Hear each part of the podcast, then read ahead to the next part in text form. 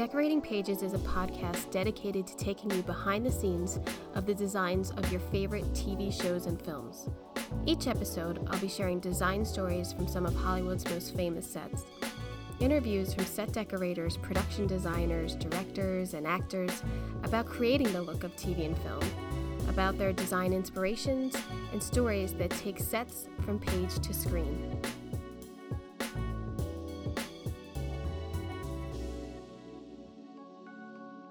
Welcome to Decorating Pages. I'm your host, Kim Wannop. it's uh it's April already. Isn't that crazy? 2022, April of 2022. I mean, who are we? What what are we doing? And are we done talking about Will Smith because I think everyone has voiced an opinion including myself from last week's episode and I am um recording this on Saturday for your Monday listening pleasure. And um, Will Smith has um, taken himself out of the race, which I think is so smart and sleazy at the same time. Like, you're not going to take your punishment, you're just going to take yourself out of it type of deal. Yeah. Yeah, I, I we're all sick of hearing about it. I'm not going to talk about it anymore. Okay. Um, I think I have a, a new project. So I'm excited about that. I now have an end date to this um, self inflicted uh, COVID hiatus I put myself on or something. I I think I have my deal ironed out and I am negotiating for the lead and the buyer and making sure I know the rates for everyone so I can give them all the info and if they need to negotiate more or if I can try to push for as much as I can, the set deck coordinator, the PA, it's um it's a lot and I want to make sure that people don't feel like they're being cheated and they shouldn't. We are all working really hard and the thing is it's a game and I really should do a I really should do an episode of negotiation, but then producer friends of mine are listening, they'll know my tactics.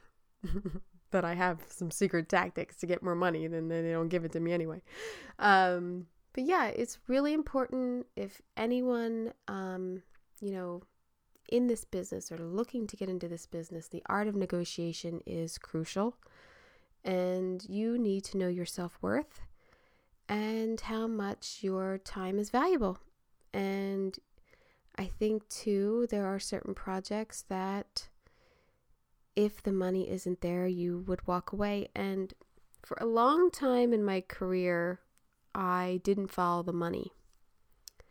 And I did follow the money, I will be honest, when I was on Bones um, because I was there for four years decorating into about season five or six, and the money was good. In fact, it took me it took me a long time to get back to that money because it was one hour, and you know I went to half hour after that and whatnot. But um, I I stayed at that job a little too long, and I lost contacts because I just kept going back. So I followed the money there and, and it did affect me a little bit, but you know, I bounced back because I'm awesome, but not everybody does. Um, but that's a lesson also. And I think it's a hard one not to follow the money, follow the project, follow the passion, follow good people. Um, that's really important also. So sometimes you take less money, but you know you're going to have, you're going to be surrounded by good people. And it, there's trade offs, and it's worth it it's totally worth that. Um, I don't want to say what the project is yet because I don't, I don't, you know, I didn't sign anything and you never know. you never know. So, and it's a bit of a ways off. Like, I'm not starting for almost, you know, like six, eight weeks or something. So, I still have a long time off to uh, get some really good interviews in here for you that you will hopefully enjoy. Um, I said in the last episode I hadn't watched Coda Best Picture, and I was going to do that. Um, but with everything going on this week. I didn't get to it, so that's still on my list. So what Up is watching is Cobra Kai. Again, Cobra Kai. I cannot stress this enough. I finished it.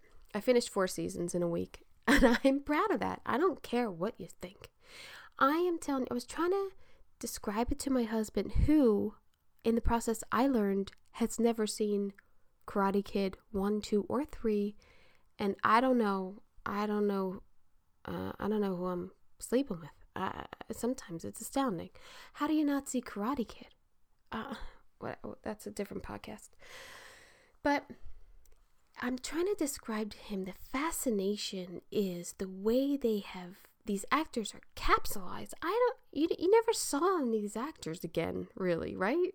I mean, I never saw Johnny again in anything. I don't think. I gotta look him up. I, I seriously, I'm telling you, the only one is like Elizabeth Shue, and I think Ralph Macchio had like one or two other things, but that's it. I mean, Pat Morita was Pat Morita before he was on Karate Kid. We all knew him from Happy Days, right? That's that's where I know him from. But man, it was a lot of karate in season four, which I really wasn't into the karate. um, but yeah, solid, solid. I'm I can't I can't talk more about it. It was I enjoyed it. So now now I gotta wait like everybody else for uh, season five. I don't even know when that's coming out. I think season four just came out. So yeah, well, that was good. I am still watching The Dropout. Fantastic. I zoomed through that episode t- uh, tonight. Um, oof, so good. I just, what is that voice? What if I just started talking in this podcast in a different voice? What if I just, like, I can't even do it. I, I am obsessed with the fact that this woman changed her voice. And I really wish there was a whole episode dedicated to it. But the story is really good. The sets are really good. I mean, they, they have a Wall Street Journal office, they have all these mansions, these high end living, and I'm, I'm, I enjoy the sets uh, a lot. Um, Severance, I'm back in. That's really good. The story has taken a turn that I did not see coming. It's super weird and it's unlike anything I've really seen before, and I can't really think what else it would be like. So, and I think Adam Scott is just doing a really good job in it, and Patricia Arquette is really good, and it's a psycho. And John Turturro and Christopher Walken, I don't know what's going on there. That is the weirdest combination. I mean, there should be some like new MTV TV award for that. Like, best almost weirdo relationship or something. I don't know. But they're nailing it. I love it. Um, and I started and then kind of binged We Crashed on Apple. Production designer Amy Williams and set decorator Susan Ogu. O G U. I I watched the documentary about the dude who did uh, WeWork, and now they have this film about him with Jared Leto, who again is like unrecognizable. He's so good in everything. I'm not an Anne Hathaway fan, but she's good, and again, she's got a weird voice. Now, what's a, let's think about this for a second. We've got the dropout. We've got We Crashed, Inventing Anna. There was something else I watched that is like all of these stories about fake people faking it till they making it and then they're phonies. Uh, I mean, this is basically what the 2000s and the teens were. These are all recent uh, biographies of people who faked it. Like, it's crazy. The WeWork people are crazy. Like, they had billions of dollars. I guess, you know, the dropout woman, too. She had billions of dollars. She's faking people out. Anyway, the the sets in We We Crashed, which I think is a horrible title by the way. Um fantastic. I mean, you really get the vibe of the WeWork and what they were going for and um, very high end, really great style. Um, so I'm, you know, I, I'm enjoying it. I think I'm caught up to like episode seven, and I think there's one or two more. So, yeah, We Crashed on Hulu. Binge that one too. And I'm also, I mean, don't worry, I'm still keeping up with my housewives. I still got New Jersey and OC right now. Don't worry, I haven't, uh, just because I don't talk about it doesn't mean I'm not watching it. I started to binge Potomac. I don't know if anybody wants to talk to me about that, but yeah. Yeah. So yeah, that's, uh, that's what I've been watching. In this episode, I speak with production designer Marek Dobrowolski. Marek has designed a number of historically rich stories that have taken him to locations all over the world. I haven't I can't even count how many countries this guy's been to for work. It's amazing. After winning an Emmy for his work on Hitler Rise of Evil, he continued his epic designs with Steven Spielberg's Into the West, which he was also nominated for. His other designs include The Craft, Terminator, Sarah Connor Chronicles, Justified, World Without End, The Company, Under the Dome, The Last Ship, Mr. Mercedes, and the current season of Walking Dead. His latest film, I'll Find You, is a wonderful story of love conquering all set in Nazi background of World War II. He shares that he got to go home to Poland for filming this and was able to have a total Polish crew while he was there and really enjoyed um, shooting in cities that he knew as a boy. He is a wonderful storyteller, as you will hear, sharing about his designs and research for each of these marvelous projects. It was a real treasure to speak with him. Two disclaimers here. Number one, I spoke with him for a really long time because his projects were so in depth and um, we just chatted. And so uh, this is the end of the uh, interview. And then next week, you'll get the beginning of the interview. So I'm doing a little backwards because he spoke about The Walking Dead, which had its uh, finale last night. Not the series finale, but the season spring finale, I guess it is. So I wanted uh, wanted to tap into that. And number two, you do hear the twins in the background a little bit. Um, sorry, and yeah, that's what I'm dealing with. They, I, I, they got home from the park and we were still talking, so sorry about that. But it's not too distracting. It's not bad. You'll be fine. So I hope you enjoy.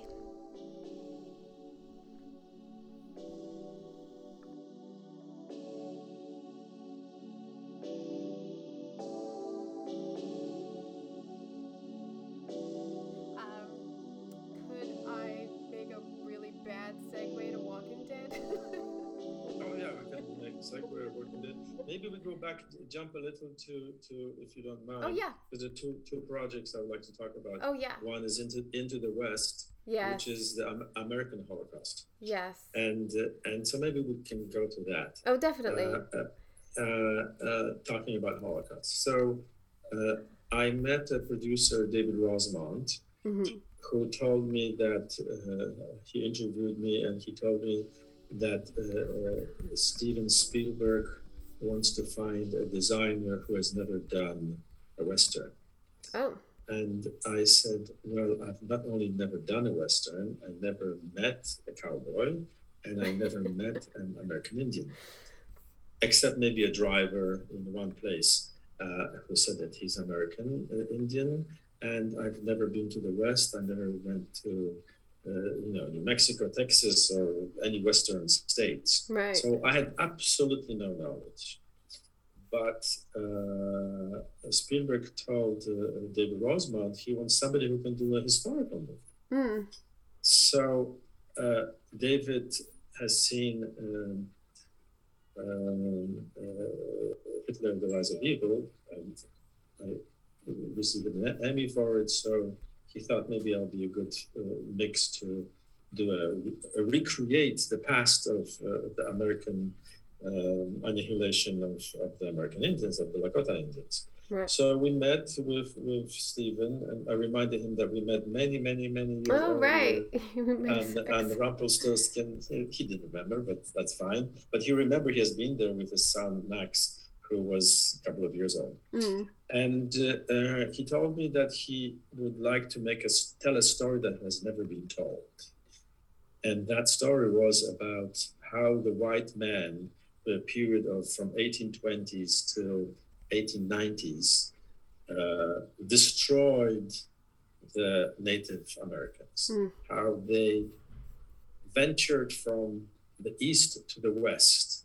And first there were mountain men, then there were um, the wagons going west, uh, then were the Indian Wars, then was the gold rush, then was the building of the railroads, uh, discovering uh, uh, California, and all those historical things that you know from high school and my kids learned in high school Are untrue. completely what They're very untrue. very untrue because all about the heroic uh, you know white man Yeah. they were very untrue and they were not true to the historical uh, events you know so we did the recreation and my goal was i was like the the the history policeman you know telling them this is not right and i know you've done a lot of westerns and and we we didn't even have one western you know um, saloon scene you know the Right. westerns that you know of. So so we try to avoid that because this is not the the, the, the real truth. So uh, so it was fascinating to that do that project because of the historical research. It tells the story of two young men uh, from the west wheel makers and the story of the lakota people that have been been destroyed by uh, white, white man's greed And and for this, I mean, um, I'm just I've looked through photos right now, but I I didn't see it when it aired. But I mean, there's a tremendous amount of open space, and then the teepees, and then the buffalo. I mean, it's a huge coordination of of uh, many departments to get We- this. we Yeah. We built a lot. I hired. We did uh, two things. We, we first the first part was shot in Calgary, Canada, because it was supposed to be the mountain uh, world and and uh, the gold rush and uh, and then we went to Santa Fe where we did uh, the Fetterman uh, uh, and the Indian Wars and Mm. discovering California and building the railroads and the uh, promontory point uh, where we had the two trains. We built in Santa Fe four miles of tracks and the, the city, the town, a wooden town, uh, uh, and uh, the tent towns that were built that traveled with the with the wheels on. Uh, The stagecoaches.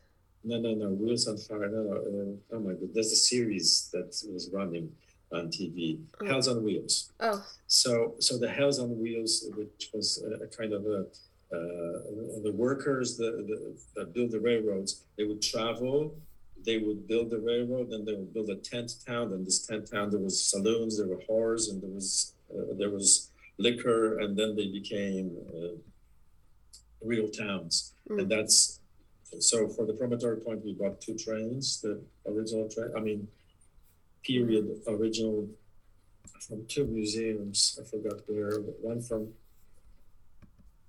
I think one from uh, from uh, from Northern California and one in Texas.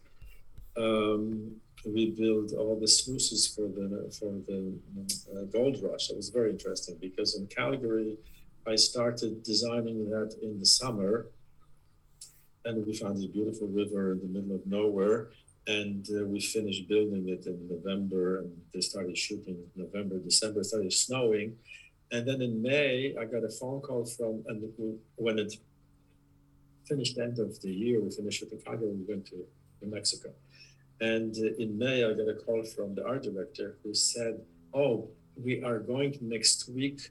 And we'll start this uh, dismantling this sluices because it finally melted Oh everything was frozen. So it was Oh frozen for five months.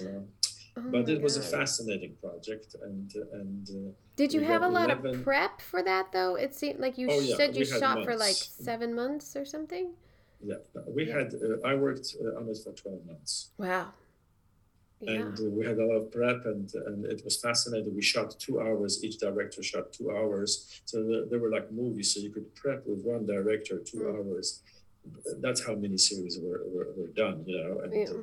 And we had most of the scripts in the beginning and we could develop concepts and ideas and we knew knew we doing six hours in Calgary and six hours later in, in Santa Fe.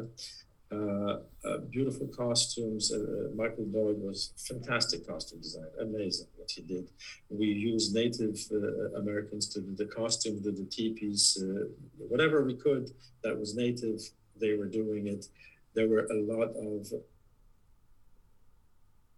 native actors. Yeah. Uh, uh, they um, acted in Lakota, in, in Blackfeet, the language, whichever language the natives were, the scenes were from those natives. Uh, they, they acted, we had Russell Means, the famous warrior who, who uh, Andy Warhol painted his portrait. If you search for Russell Means portrait by Andy Warhol, you'll see a beautiful portrait of a, of a warrior. He, he was uh, part of the warriors who were fighting for the in the black uh, uh, black mountains black mm. mountain mm. what is called the holy place where there was the standoff in the 60s with with the deputies mm. uh, uh the U.S. marshals and the deputies, the sheriffs, that they wanted to kick them out of the land and uh, Black Hills and the Black Hills. It's, so there were a lot of fa- famous uh, native Americans and some great uh, American actors. It looks like it was shot beautifully. You had two cinematographers on it. Was that? Yes. I mean, yes. Alan Caso and Bill Wages. Yeah, I mean, great guys. No joke. And it was epic. It was shot on film, you know. Oh wow! And uh, it, and it was uh, just a, a pleasure uh, to to do something like this big historical epic. We got twelve uh, Emmy nominations. I mean, and six episodes, two two hours each. I think it was. Yeah, yeah, yeah. Oh my god, that's a lot. Yeah. I just um, so. I just did a series um, called Rutherford Falls, and um, it's um, predominantly Native American and Native oh, American mm-hmm. actors and everything. So I'm I just did a ton of research about Native Americans but and. It was what was the period? it's it's modern day.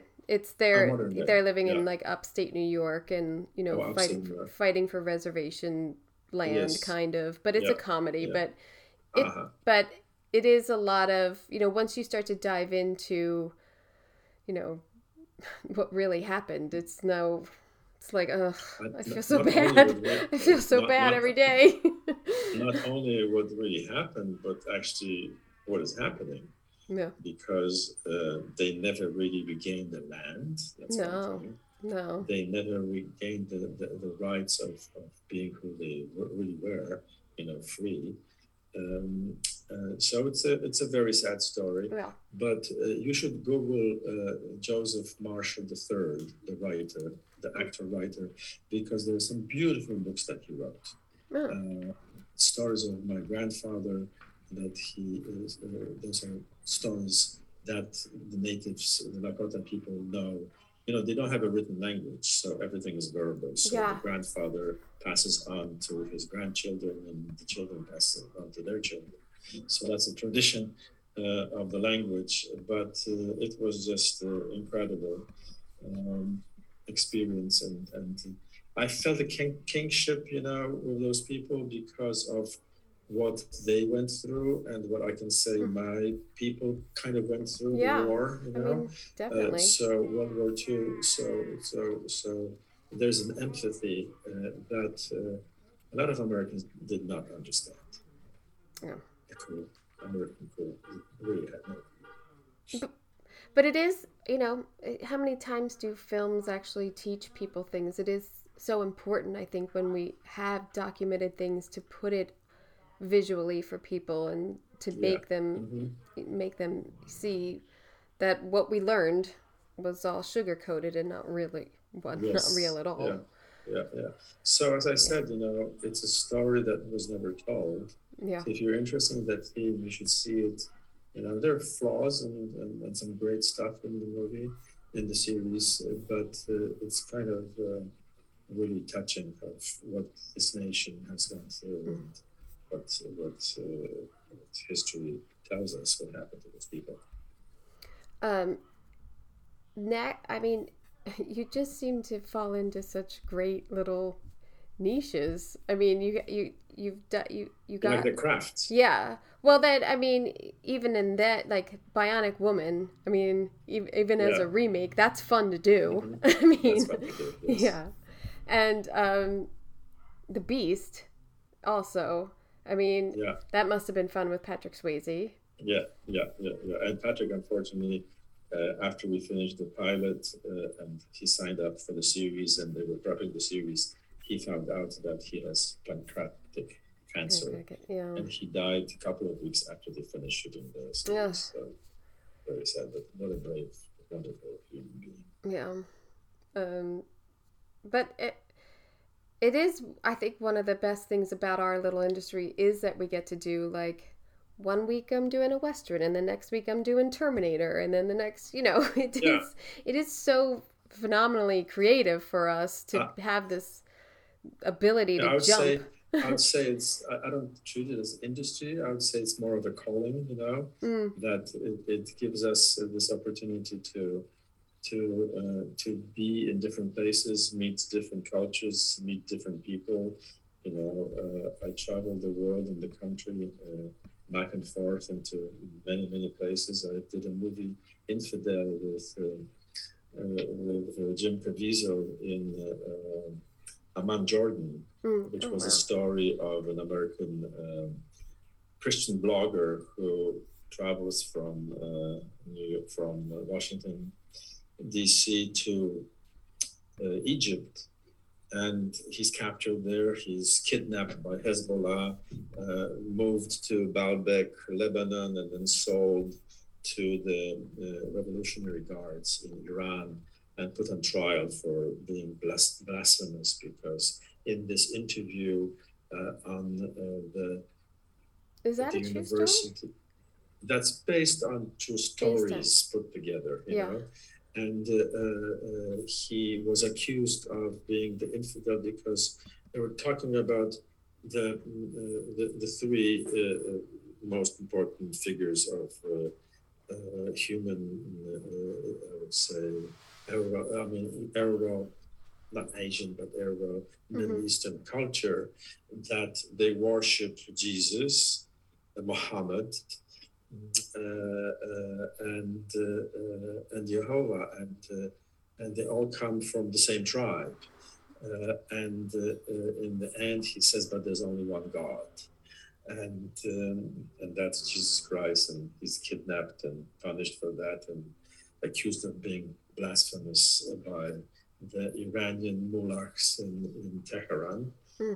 and um, he was rescued and and uh, escaped. It was interesting. We shot in Jordan, went to the Wadi Rum desert where Lawrence of Arabia was shot, which was Oh, just wow. amazing. Oh my God. So, so, so I, I would say that it's a calling. You know, you, you choose projects because you want to go there. You know, Well, yeah. I've never been there in places like that. and oh, yeah it opens up the travel for us if you're you know willing to to go i mean at some point i i mean i can't go now because i got small kids but yeah Yeah. i would love to go to like prague or jordan And you know, as a, as a designer, you're, you're in a little di- different situation because the decorator would work on projects that are close to his culture, his place. yeah you would Uh, hire a and- local hopefully Yeah, yeah. So, but we, uh, those who are designers, they just go and explore those worlds. And and uh, uh, Andy Fleming, the director of The Craft, Mhm. after we finished the movie, uh, a couple of, uh, I don't know if it was um, towards the end or after we finished, he told me that I asked him, so why did you choose me? I mean, Polish. I never went to high school. I just came to the States, you know, 10 years ago. What do I know about uh, teenage girls doing witchcraft Teenage girls, t- teenage girls. in the- Witchcraft, I might know something, Yeah. but uh, teenage girls.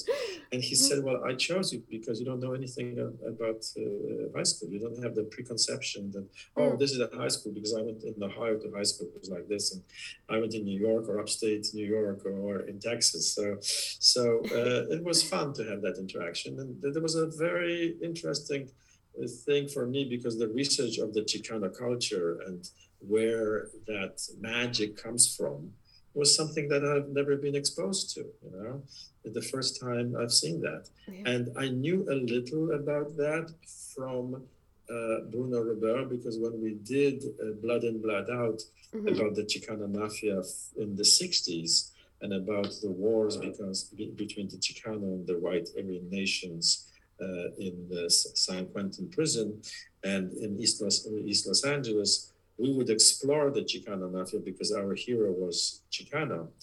And uh, so when Craft came around, I felt that I know a lot about the Chicano culture, mm. uh, uh, not being Chicano, not even being American then, but because of the fact that I had this exposure to foreign cultures, you know. Mm. And I think that this is kind of advantage that I have uh, because of the world I have experienced. Um, so it was fun, you know. This was uh, I didn't know much about teenage girls. You know, I have a teenage girl now. You know, who went through the goth period and all that, and now she's not a goth anymore.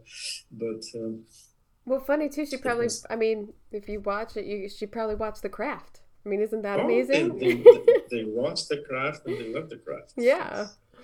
And she was, you know, playing with black magic and meditation and all that stuff. So.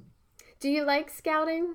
I mean, as far as like, uh, yeah, it gets exhausting, or is that like where you feel like you're inspired? Uh, but uh, no, I mean, what it is is that you know you get this new script, you get the, the the book or whatever, and then you are trying to create this world, this vision that uh, the, the writer, director uh, has, the producer, and you have all those voices, and everybody talks about what they see, but you're the one who has to really deliver the picture, that tableau where this action takes place. Yeah. So uh, I I like scouting. I like going to other places. I feel that going to to locations uh, it helps me to find the source of the story you mm. know and then if you like historical research or research at all, at all it helps you to do that research to create the full picture of, of, of the characters where they live and where they come from and uh, what is the story of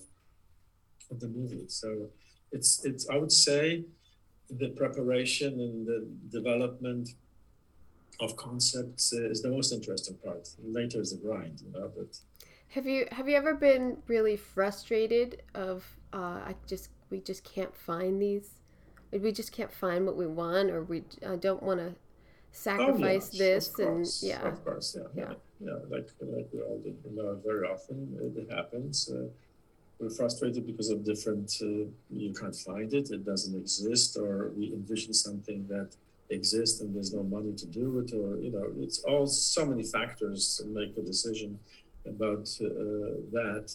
But uh, as a designer i learned that you have to um, communicate with your uh, director and your producers in such a way that you have to open their world to them.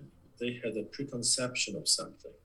I learned many many many years when i was an assistant of a of a well-known Polish uh, theater designer and uh, um, worked on a on a movie, but a, a play, sorry, of a famous Polish director who, who, who later got an Oscar, Andrzej Wajda.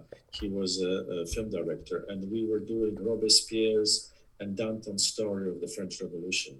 Mm. And the director would talk to the actors like he's talking to children and he would say children please some, show me something that i don't know.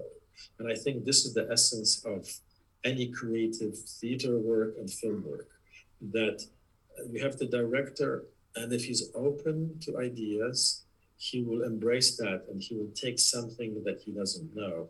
And we are those people who are the the painters and we should help him open his vision to what we are able to present to him. That's how I find our role and, and your role as a decorator, yeah. you know, and, and I think that's the most uh, intriguing and interesting thing about this business, you know, that we work with writers who have, uh, you know, I, I, got this beautiful uh, email from one of the writers of The Walking Dead that he has never seen a set like this in his life, in his professional life, you know. Was Which it, is wonderful to hear, you know. was it the helicopter one, the burned helicopter? was it, No, No. no, no, Did it air yet? It was did it not air yet? It aired yet. It Yeah. aired yet. It was the beginning of season 11. It was the underground uh, uh, subway. Subway? oh yeah. For, for uh, uh, in Washington, D.C. Wow. We built 400 yards of uh, uh, subway tunnels and with a stuck subway and uh, uh, subway cars that there were three and a half, but there were really eight in the story Mm. and there were murals. This whole underground city of of uh, of uh, people living uh, after the apocalypse, and there was a whole very interesting concept of this mural that was the apocalyptic mural where the world is destroyed. is based on Hieronymus Bosch, the uh, Garden of Elf, uh, Earthly Delight, where you have. Uh, the kings and the queens and the emperors and the gods on top and, and it trickles down and you have the oppressed people in the end Mm. and then in, in that story we tell the story we show a family that there were kings and, and, and, and princesses and now they are on the bottom suffering you know like everybody else uh, and that was an interesting sequence uh, to design and build those trains and, and give all that uh, uh, Well, also because you're you're guessing, you know, what would this look like after? I mean, the zombies came like 10, 12 years ago now or something. Like yes you have this growth and you have this. Well, what actually still works? I mean, there there has to be a lot of conversations in the design process of that. Of like, well, where are we? Like, what are we allowed to do here? I mean, I would say again that my period uh, uh, experience and kind of interest in historical facts helped Mhm. because I could very easily envision how it looked 10 years. I mean, 10 years ago is nothing. I did movies uh, 200 years ago, 300 years ago. Yeah. You know, so, so, so, so that that is very helpful. And uh, some people don't have that ability. They're not exposed to that. So what I proposed when I we had the first meeting still in, in, in uh, Los Angeles with Angela Kang, uh, the, the showrunner, is she told me about the Commonwealth, this this isolated community that is preserve the world as it is, but later on we'll find what's the bad about that world, you know. Yeah. And uh, we didn't get there yet in the story. So I suggested that part of those communities were created in such a way that the rest of the of the city was cut off. So uh, I made the center of that community the the headquarters of the government, the tr- a train station from uh, uh, 1875, Mm. uh, like you would have in Ohio in the Midwest, you know. Yeah. So it was a Beaux-Arts building uh, that was uh, in the square with the fire station, with uh, um, uh, shops and, and a hotel that was owned by the father of the, was the founder of the city and the father of the woman who's running the Commonwealth, you know. Mhm. Uh, so that was uh, very interesting to dig into the historical aspects of, of architecture, American architecture of the Industrial Revolution, you know, and then I, uh, I built the exterior, then I built the interior of that, uh, which was used several times. And we had a Halloween party, big Halloween event with a, you know, a, a haunted house and stuff like that. So it was uh, quite unusual from what I understand uh, in the uh, universe of, uh, of The Walking Dead uh, to have such a creation because uh, they didn't really care for something like that. The world collapsed and, and then they went into those neighborhoods that are. Yeah, they've been in the woods. There's a lot of wood scenes. been They've been in the in the woods, woods. a long time. been- it's time to leave the woods, you know. So, and then it was announced that it's going to be the last season. I did 16 episodes, 14 episodes of 11 season, but then we did six before COVID hit, and there was a lot of commotion and, and changes. We did six sh- smaller episodes. Smaller that means we didn't have you know 100 zombies and, and 40 cast. So those were the ones that were so-called uh, 10 uh, post 10 the last 10 Mm. attached to the to the 10th season so altogether i did 20 episodes And then when you when you take over something like that, do they have rules? Like I've taken over a show and it was like we don't use red. Like yeah of course. They, I they mean, had a lot of rules. they had a had lot of- bible. They had a lot of rules. They had a whole bible about what is the post-apocalyptic world. Mm. uh, and those were tho- those rules uh, uh, did not really affect the design i would say. Hmm uh, but it affected some aspects of the design, you know. Uh, and it's more about, uh, yeah, they don't have this, they don't have that, they don't have that. And, you know, so you kind of eliminate those things, and uh, um, and then in a way you have to deliver the the, the, playing field Yeah. you know? because as you know it is mostly i don't want to be so blunt but it's mostly about how you kill a zombie Yeah. Well, the human survival aspect. I mean, I think that's what it. I mean, I think they have great makeup, and I think they did some really Yes. cool stuff. But I think it's always absolutely this. greg nicotero who's the special effects makeup uh, the person who developed it with frank darabont is just doing magic um, but I just felt, you know, I was never a fan of the show. Mhm. Actually, I told that to Angela at the first meeting. I said, I've never seen your show except last week when I showed saw the pilot. Uh, The pilot's fantastic. The pilot. Pilot was absolutely fantastic. Yeah, I re And- I and rewatched fa- the pilot. It's fantastic. Yeah. Yes, Yeah. yeah, fantastic. And then and then I, I heard that a couple of years of the episodes were great, you know, few years, and then it kind of went down. Yeah. They were too, too much in the woods. Yes. And, and I think I think uh, season eleven kind of brought it out of the woods and gave it some quality.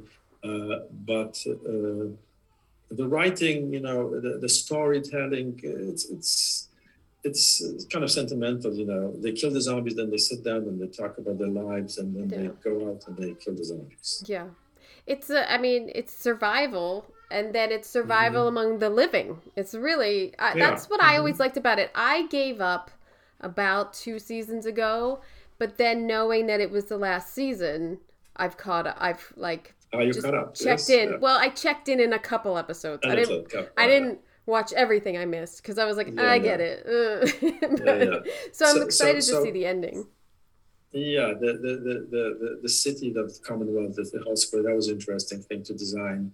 Uh, the Meridian, so-called Mm-hmm. Meridian uh, uh, compound. That was fun. We took an old factory over and uh, and did a lot of crazy things there. Uh, I so, think- I always think about shooting in Atlanta too, of like everyone must be so hot or freezing. Like yes, but it was in Atlanta. You know, the thing is that they had a studio outside south of the airport, Mhm. Uh, like 45 minutes from downtown.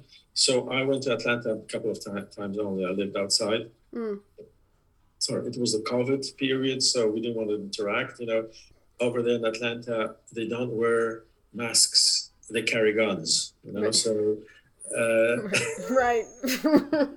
exactly. So that's that's was what, what was happening, you know. And then you know there's horrible killings of the Asian women and the horrible killings of uh, of the African American. I mean, it's just yeah. a different world. You know? Yes, it is.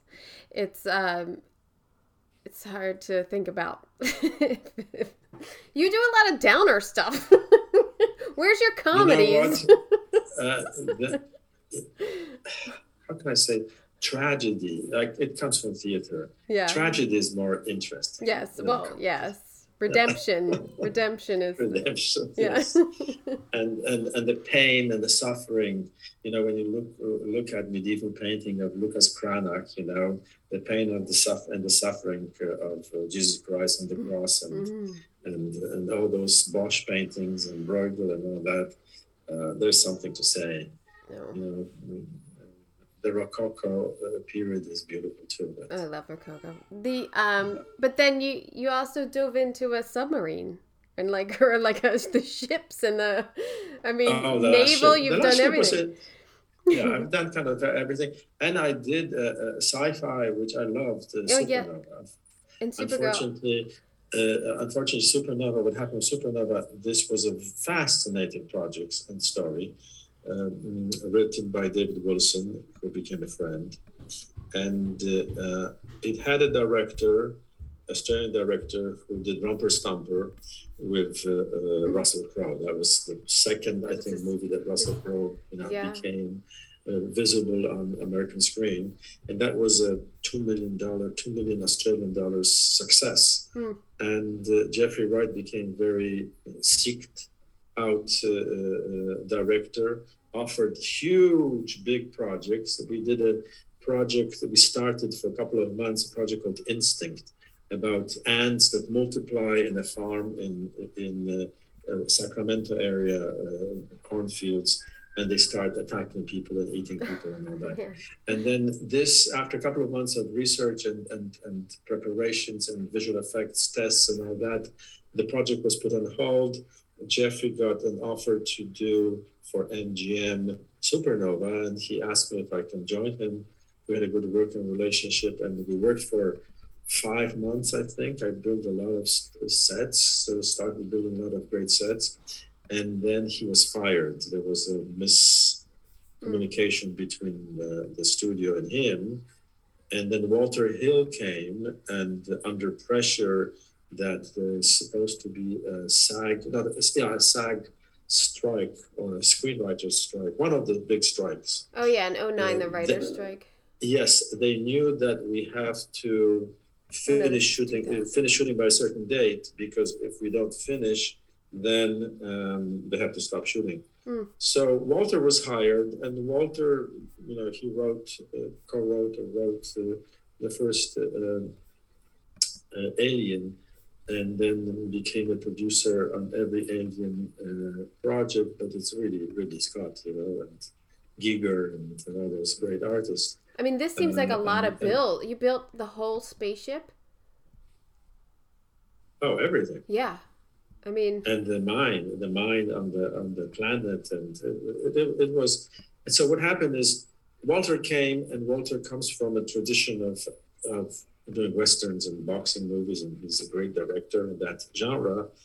And I think he missed the boat. You know, there was a lot of miscommunication between the studio, and he turned this into a horror picture. And this was designed to be a version of 2001 in space with a monster you know mm. and uh, then they started shake the camera and do all those uh, tv tricks you know and sorry to say but walter destroyed the picture of the project you know and and and the dp also and uh, and then uh, they couldn't really release it and francis ford coppola who is on the board uh, was on the boards of directors at mgm took the project, David Wilson was asked to go to to to San Francisco to his vineyards, and they spent a couple of days there talking about the project. And Francis tried to help it and re-edit it and make something out of it, but uh, there was another director who was doing a, a, version, an edit, and then when they he screened it, they, they there was black spots, and oh, no. after every couple of minutes there were black spots So after the screening, the executives asked him, "So what are those black black pieces?" Oh, this is what we have to reshoot. Oh so they God. fired him. so they fired him, and so then, then Francis did his thing. But you know, the way it's shot, the way the story is told, uh, sometimes you can't uh, salvage yeah. a project. So I mean, it had a good. Angela Bassett, who you know oh, was kind of coming coming off of what's love got to do with it, kind of at that time, and then yeah, Sp- James Spader. Spader, James Spader was amazing. Lou, uh, Lou Diamond, Lou Diamond Phillips, Phillips. Who, yeah, who I worked with before on a project that he wrote. Uh, with yeah. Hank Ngor. Hank Ngor was the actor mm, uh, who uh, was uh, in The Killing Fields. He was mm. that character Cambodian uh, man who was running away from the killing. He was, the translator. And then Hank Ngor was brutally murdered in uh, in Los Angeles by the Khmer Rouge, you know. Uh, and so so going back to actors, there were you know oh mm, Robin Tunney. Yeah, I did the craft in the with, craft. Yeah. you know so so there was a lot of connections you know the six degree of separations was like it's always working in my case i always do something that with people that have been here and there and then you kind of reconnect a lot of us have that you know Yeah. uh, co- connection in the, because of the business and uh, it was very very sad uh, that it was never you know it didn't survive Mm. uh, one thing I can say that uh, I had a satisfaction years, years later. I would meet different people, different, uh, mostly uh, uh, visual effects designers, and they would tell me that oh, when they were growing up, they saw the, the supernova. It was so beautifully designed. I learned so many things about about the des- design aspect of of, of, of the, Oh, the outer space and stuff like that. You know. That's I the best. love to design. I would love to design uh, uh, another sci-fi uh, project because I feel that um, it is like doing a period movie. Yeah. Yeah. You create that uh, culture. It's in the future. We don't know that, but in a way, you know the past. But on the basis of the of the past, you can create the future. You know, and so I hope I still have a chance to do. I've never So done fun. space. It's the only thing I really want to check off my list at one point. I just Yeah. think it's the. I mean, Star Wars is like the the best for me of sort of like Yeah, how did they come up with all that? And it's still yeah. they're still appreciating it. It's amazing. Yes. No, there's some great Dune. Look at Dune. What a great Yeah, Dune is. What a design. What a everything. I mean, uh, uh, uh, the, the, the, The lighting is unreal. The director, you know, uh, what was the previous uh, uh, sci-fi movie did with, the, with all those monsters, the black monsters in um, coming showing uh, away, not away. What was it? Ah. What a great concept. Yeah. Uh, so you know, from time to time, people make some great uh, space movies. You know? um, Futuristic. I would call them futuristic. You know. well, I mean, Terminator. That was you got. Yeah, I was the art Got some director. as I love there. mentioned, You know. Yeah. That was that was great. Uh, another project worth we're talking about in, in this kind of historical uh, uh, world that I like to to play with was um, the company. Mm. The company was a miniseries uh, for TNT developed by Ridley Scott, and it was the history of the KGB, the, the Russian intelligence service, and uh, the CIA. And it started in the 50s how the CIA would draft to their service young men who finished Yale. You know, and then the history goes through the facts that um, historical events that happened, like um, in the 50s, the Hungarian Revolution, we shot in Hungary. Oh, So we did the Hungarian Revolution there. Uh, uh, the Bay of Pigs, we shot in Puerto Rico.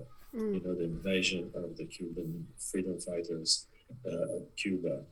Uh, then uh, the, the building of the of the Berlin Wall in the 60s. Uh, then the, the, the, the and then the Bay of Pigs. Then uh, the 70s, 80s in, in Russia, the revolution in, with Yeltsin and all that uh, and how it interacted back and forth bet- between spies and not spies, and the the fact that uh, James Jesus Angleton, who was the head of the counterintelligence service at the CIA in the 50s and 60s, was obsessed that there's a mall in uh, America, in Hmm. it's in the CIA. It's a Russian mall Mm. and there was a Russian mall. Uh, forgot his name now. Years later, it turned out that there was a Russian mall. So it's based on a on a novel uh, um, written by this great uh, writer. I forgot his name now. Uh, and uh, um, Robert Littell. uh, Robert Littell, yes, British. He was a journalist during World War II. And uh, I talked to him once. He lives in south of France. And uh, um, and it was Ridley wanted to make it as a feature, but the story was so big Yeah. that he couldn't decide uh, what part of the story he wants to say. So he thought that the miniseries would be good to do. And one director, Mikael Salomon, uh, very well known cinematographer who later became director, um, of interesting projects. He was that director, and we shot, as I mentioned, we shot in, in, in Budapest and in Puerto Rico and in Toronto, American part of Toronto. I'm just glazing it, but it does seem like you jump almost like five, six years every episode.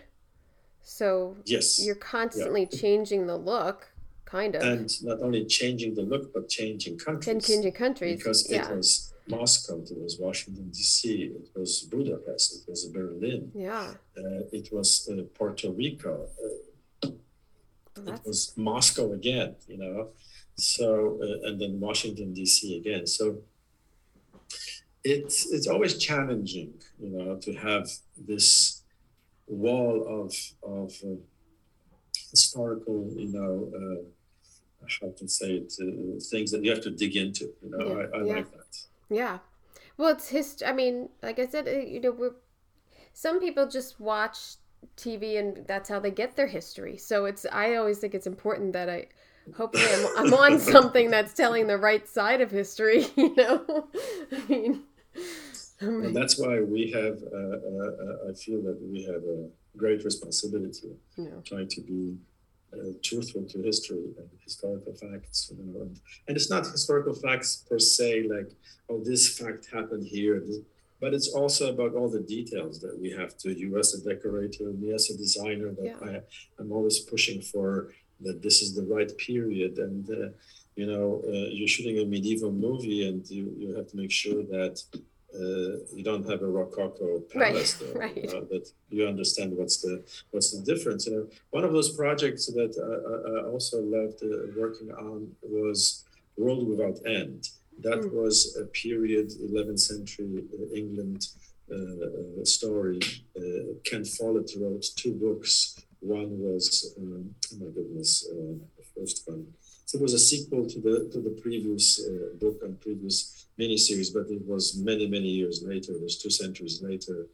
Uh, and uh, uh, World Without End was directed by Michael Caton Jones, a mm-hmm. great British director who did not Memphis Belle. He started with Scandal, which was a great political movie about the Profumo affair in uh, the British uh, uh, government.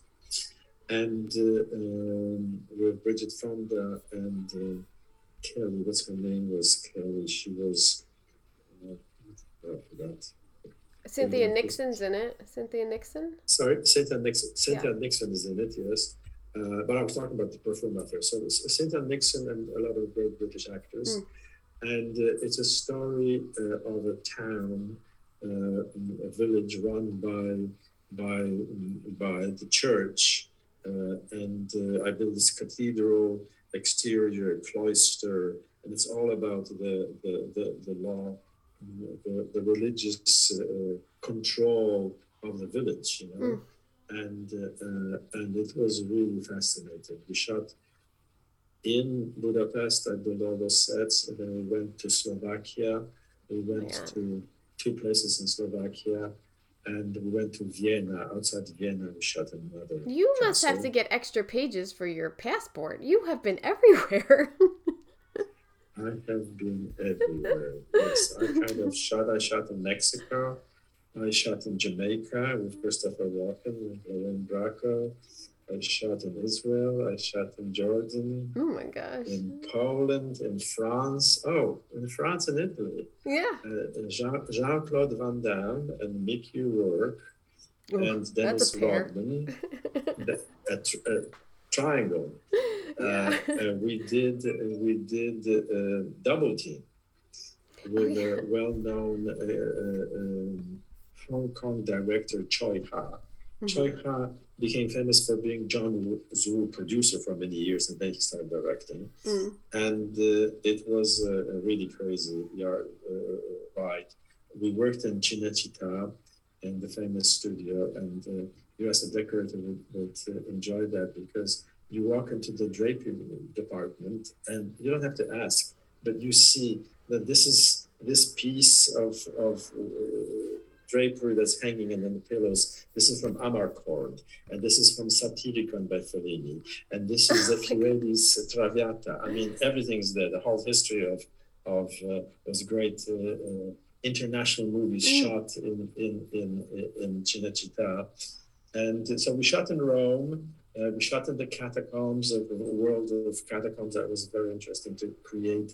We created this this secret uh, uh, society of, of monks that are uh, kind of working on the internet, and it was not the internet yet, but it was kind of a new creation. Mm. And then we, we I built the set and designed the set in Cinecittà. and we shipped the set to the, studio in in Marseille, eh, not in Marseille, in Nice, the famous uh, La Victorine studio, where Jean Gabin and uh, and Brigitte Bardot and uh, and uh, Catherine Deneuve uh, acted and Fernandel. I mean, some great French actors, French movies.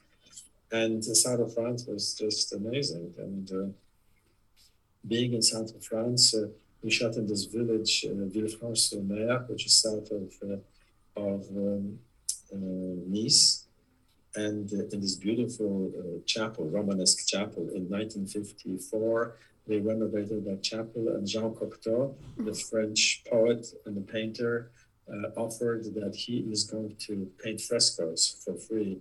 Mm. And he painted the frescoes of the Saint Peter's, uh, Saint Peter's story, the, the fisherman. You should Google that because it's just amazing. Oof. And I was there in that chapel, and uh, I uh, was standing there, and it was just so amazing. And I said, if I get ever get married, I again, I ever get married again, I'd like to get married in that chapel. And many, many years later, I met, met my current wife, who was German, and we got married in that chapel. Uh, you and, you uh, secreted it.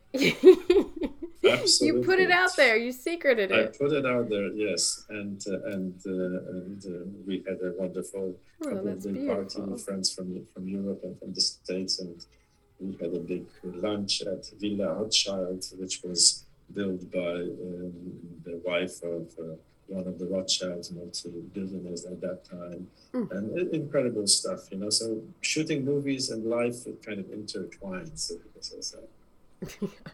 Well, you. I mean, a lot of it is trying, trying to get back to your life, like trying, having your work life, and then trying to get back to your. yes oh yeah wife and back, children is- yes, it's yes exhausting.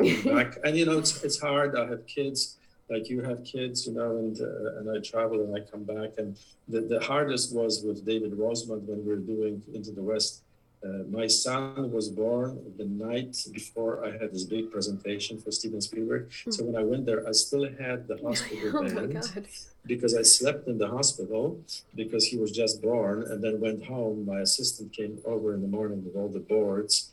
I just took a shower and we went to that meeting and I forgot to take it. And they said, So what happened? Oh, I was in the hospital. My son was born.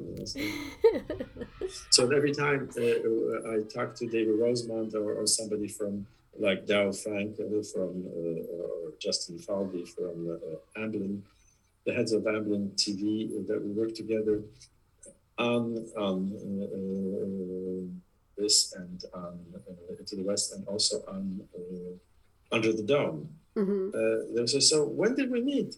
Oh, my son is 17 years old, so we met 17 years ago. You? You got a good, you got a good uh, time So yeah, stamp. so, so I was gone for a year, but every two weeks I was home. Hmm. I flew from Calgary or from from uh, from Santa Fe to see the little thing growing, and then we took him when he was six weeks old. We took him to uh, Calgary, and have pictures of, of the little boy Aw. with uh, Native Americans and a friend, the friend of mine, the costume designer, made a Warriors shirt for him. So, nice memories. So we intertwined life with with art. I know. I try to the shows that I've been on since they've been uh, been around. Uh, I take them on the sets, and I did the Oval Office, and I have them, you know, sitting at the Oval, Ah. and you know, so trying to make so sure so how old are they? they're three. They're Uh-huh. yeah, they were three in November. So Oh, twins. Yes, twins, twin, identical twin Ah. boys. Yeah, Ah, twin boys. Oh, wonderful. yeah, That's yeah. It's great. I love it. It's really hard, course, they, but they will, you know. yeah, it's hard. And yeah, they will grow up. They will come to your sets, and and one day they will remember that yeah, as a great experience. You I- know, I hope when so. I did uh, Sarah Connor's uh, the Terminator series, um, they came over I built a submarine and I built some incredible sets there. And I have pictures of my son standing there with the wheels and the planes. That's fantastic. Yeah, I hope I hope they don't hate me for not being around too much, but it could happen. But I try. I either No, I no. either have breakfast or dinner with them. That's my deal. Oh, that's nice. that yeah. Yeah. I mean, if it happen doesn't happen once a week or something, you know. yeah. But the so gist you, you of don't it, go on locations. You can't go on location. You have to work in Yeah. town. yeah. Yeah. And it's funny because I mean, I only had them three years ago. It's sort of like I could have I could have traveled all those years, and now I feel like, oh, this is going out of Oh. and I'm like, You- well, now I can't go. you know, it's like that's how it goes. But Yeah, yeah. Um, so are you? Do you live in LA? or You live in New York. Yes. No, no. I live in Los Angeles. You live in LA? I live since '91. in '91. So, I moved from, from New York to, to, to Los Angeles. how long will you be on um, Justified? Justified? Yeah, we are finishing shooting in uh, end of July. We just started. Oh. For eight episodes. for eight episodes. Wow. And is can I ask? Is it the same? It's a different cast. Well, you can ask. Uh, uh, you can ask, and I'll tell you that. Uh, I also can edit that out, and you could just tell me. no, no, no. Timothy Olyphant. Timothy Olyphant is playing the marshal, oh, good. and this is this is the only one. Maybe there's one more character that will transfer, but the only one right now, as we know, uh, who travels from the series. It's his story, you know. Mm-hmm. and uh, and uh, um, um, it's based on Elmore Leonard's book uh, that Quentin Tarantino loved and wanted to make a movie. And uh, Michael and and Timothy thought that maybe it's good. It's a great book, so it was based on uh, Elmore Leonard's other story before. Mm-hmm. So like, why why not take the book and make him the hero instead of the other hero, right? Right. uh, of that book, and and then Quentin said, "I want to direct uh, two episodes or maybe one," and and that's the only thing I can tell you. That's fun. Can you talk a little bit about the last ship? Just because I Oh, know the last ship, yeah, the last ship was very interesting because uh, it was also a, a- a dive into incredible research. Uh, because when we started the prep, we were told that, oh, yeah, the Department of Defense loves this idea and they're going to give us all the destroyers we want Ooh. and we can go to, to San Diego and shoot on those destroyers. But they had to go to training, they had to go to war, they had all these other things more important than uh, a TNT series. so at, at one point, uh, uh, Michael Wright, who was the head of then uh, of, of uh, TNT that I knew from the last uh, from from uh, Into the West, and uh, uh, uh, Jack Bender, who I did uh, uh, the two seasons of Under the Dome. He was the director. Uh, we came together with Jack, and uh, they actually called me. It was funny because I got a call from the head of production that Michael wants me to to to, to consider designing um, uh, under the dome. I mean, uh, designing uh, um, the last ship. Mhm. And then one day, Jack asked me, uh, said, "What are you doing next?" Because I got a call about the last ship, and I said, "Oh well, I got a call about the last ship, so let's do it, right?"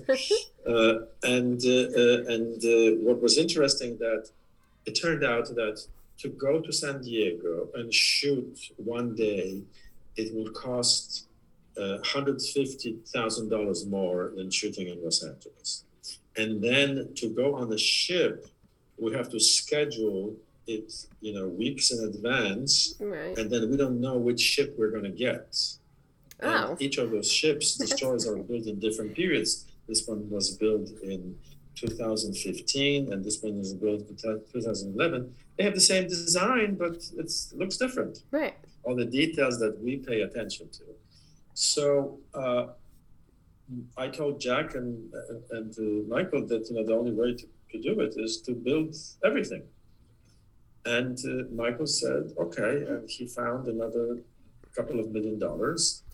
and for five million dollars, I built all the interiors of the ship, except few scenes were shot in the interior, like the engine room. You know, because, Mm. but we built the bridge, and then we built the bridge of the Russian ship. We built all the hallways, all that stuff.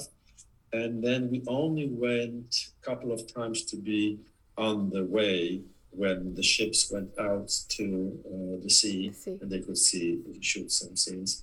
And then in um, in San Pedro, there's this destroyer, not destroyer, this battleship. So this battleship became the Russian ship. Oh. Because it's World War II. Uh, so we figured out that it kind of works for the story. And on the uh, um, on the American destroyer, we built the lab, you know, which was a lot of fun. And uh, we could foresee the pandemic, you know. Yeah. I uh, I think I shot on that one ship in San Pedro. The St. George, Yes. What- George what did- St. in San Pedro is the the big battleship with the three guns. Yeah, I shot. Six, six guns. yeah. On Veep, we did one episode on there, and we Oh, were on Veep. Yes, of course. I'm sure you Yeah. you must have. we were down Yeah. in the cafeteria, and then on top. Yes, Yeah. on top. Yeah, the cafeteria. Yeah. So we built the cafeteria. We built everything. It was amazing. I loved it. It was so so fun. So much fun doing it. And then meeting with all the higher ups from the Navy. We had the Secretary of the Navy showed up, and a couple of, of commanders and and uh, the ranks, the highest ranks, whatever. Mm. And the secretary gave me this. You know, they have those coins, Yeah. the medals that they uh, military exchanges. Uh, each military personnel, you know, they collect those coins. Those commemorative coin, So he gave me one, which was nice. Oh, and all that. that's nice. But what they said is that they have never seen such a perfect reproduction of what a really ship is. They could never believe, and they asked us, uh, "Can we can we train here?" Said, hey, after we finish the Yeah. series, take it.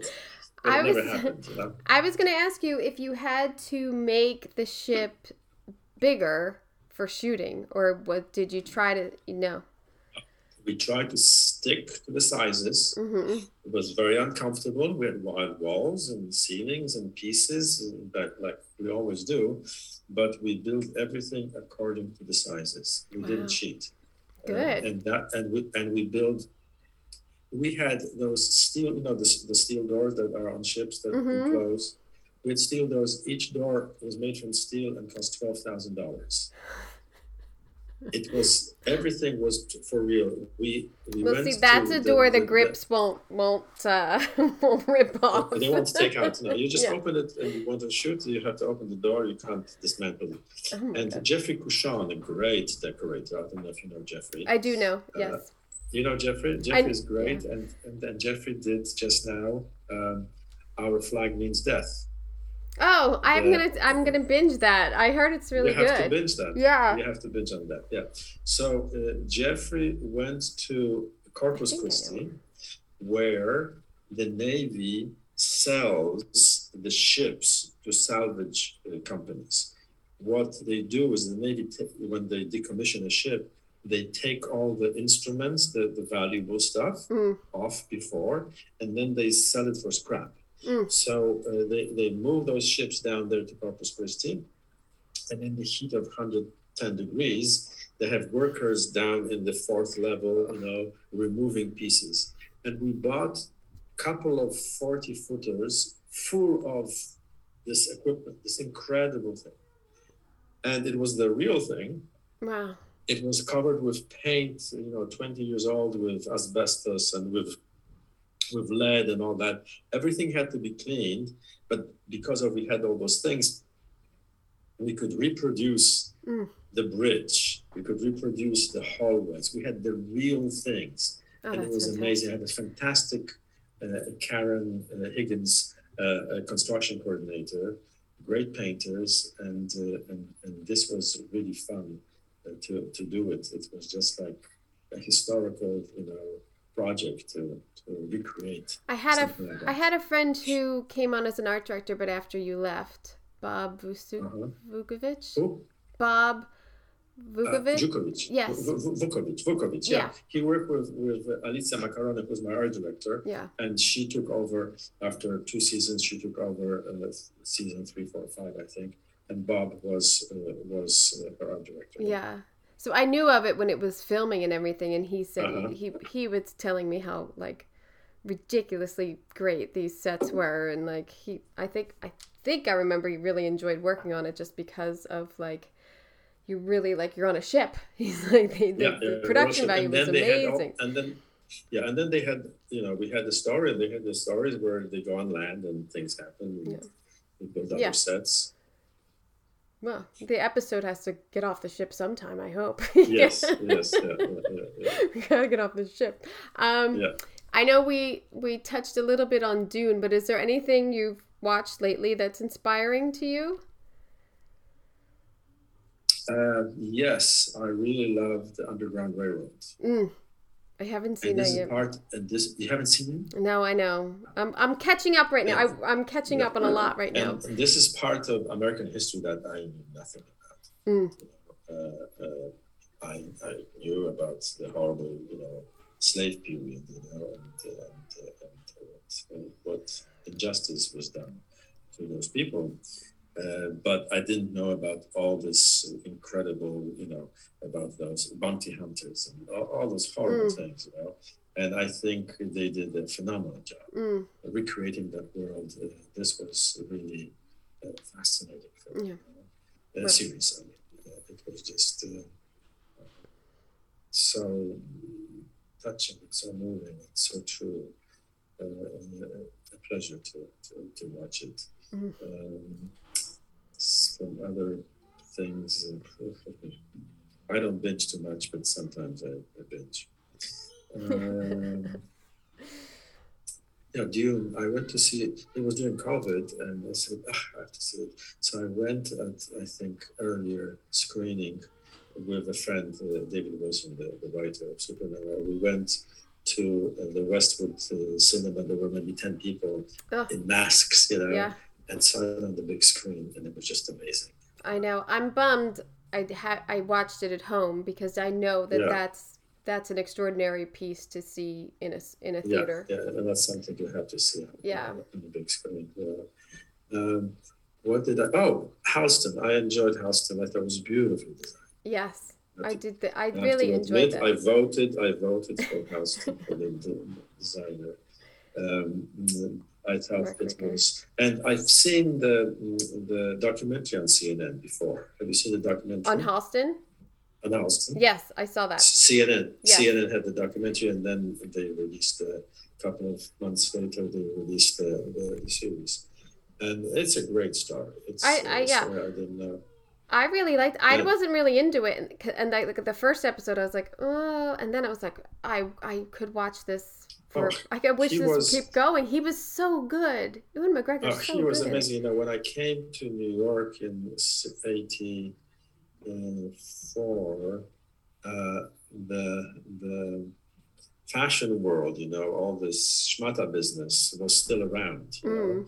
in downtown uh, uh, on the west side of, of New York, not really downtown, but in the 40s and 30s. And uh, you would see, you know, those guys unloading uh, those uh, those hangers uh, Mm. with on wheels, you know, with these beautiful clothes and all that. So there was a little of that fashion world that I I, I, I, remember uh, in New York, uh, but I didn't know much about Halston. I knew the name, you know, I knew what he did. Uh, but uh, the, the series was fascinating. What a life and what a talent and what a waste. Yeah, that what a waste. America did, what a corporate America did to him. Yeah.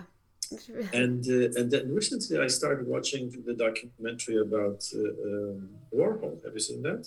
Oh, on Netflix, no, but that is on, On my Netflix, list. Andy Warhol. Oh, yeah, this is his diaries. Ah, Yeah, his diaries, based on his diaries. I uh, almost you know, started that uh, last night, but I was like, I Yeah. yeah. uh, it, it, it's fascinating. I, I, I saw two, I think, two hours of it, and and and that touches about Halston, you know, the Studio 54, and Mm. that world, and, and a couple of uh, characters from Halston's world that were in in in uh, um, the destructive characters from Halston's world, like Victor Hugo, Mm-hmm. also was a destructive har- character in Andy Warhol's world.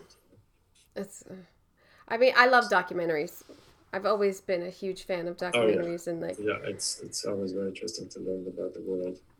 Uh, um, what else did I like that I watched? Uh, um, from movies, you know, House of Gucci. Uh, I thought it was beautiful, interesting. Uh, some problems. I don't know what the problems were. Uh, I read the book, and I the Oh, book read was the book. the book was fantastic, and I was Yeah. was disappointed in the film. I thought it was w- very well done. I just yeah, it's like they they skipped over a lot of the good parts and didn't Oh, put them in the film. It's like uh-huh. I s- yeah, I don't know. I don't know. That to me it was like, oh, did they deliberately do this? Did I miss something? But I yeah, I thought the book was very good. So, I don't know.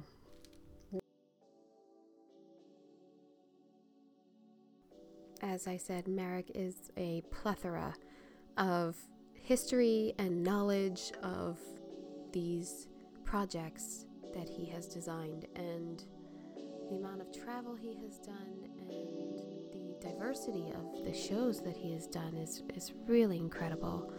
Um, on the next episode, we talk about Mr. Mercedes, the last action hero, the Hitler Rise of Evil, and also the film um, I'll Find You. So that'll be next week. Uh, continue this this interview.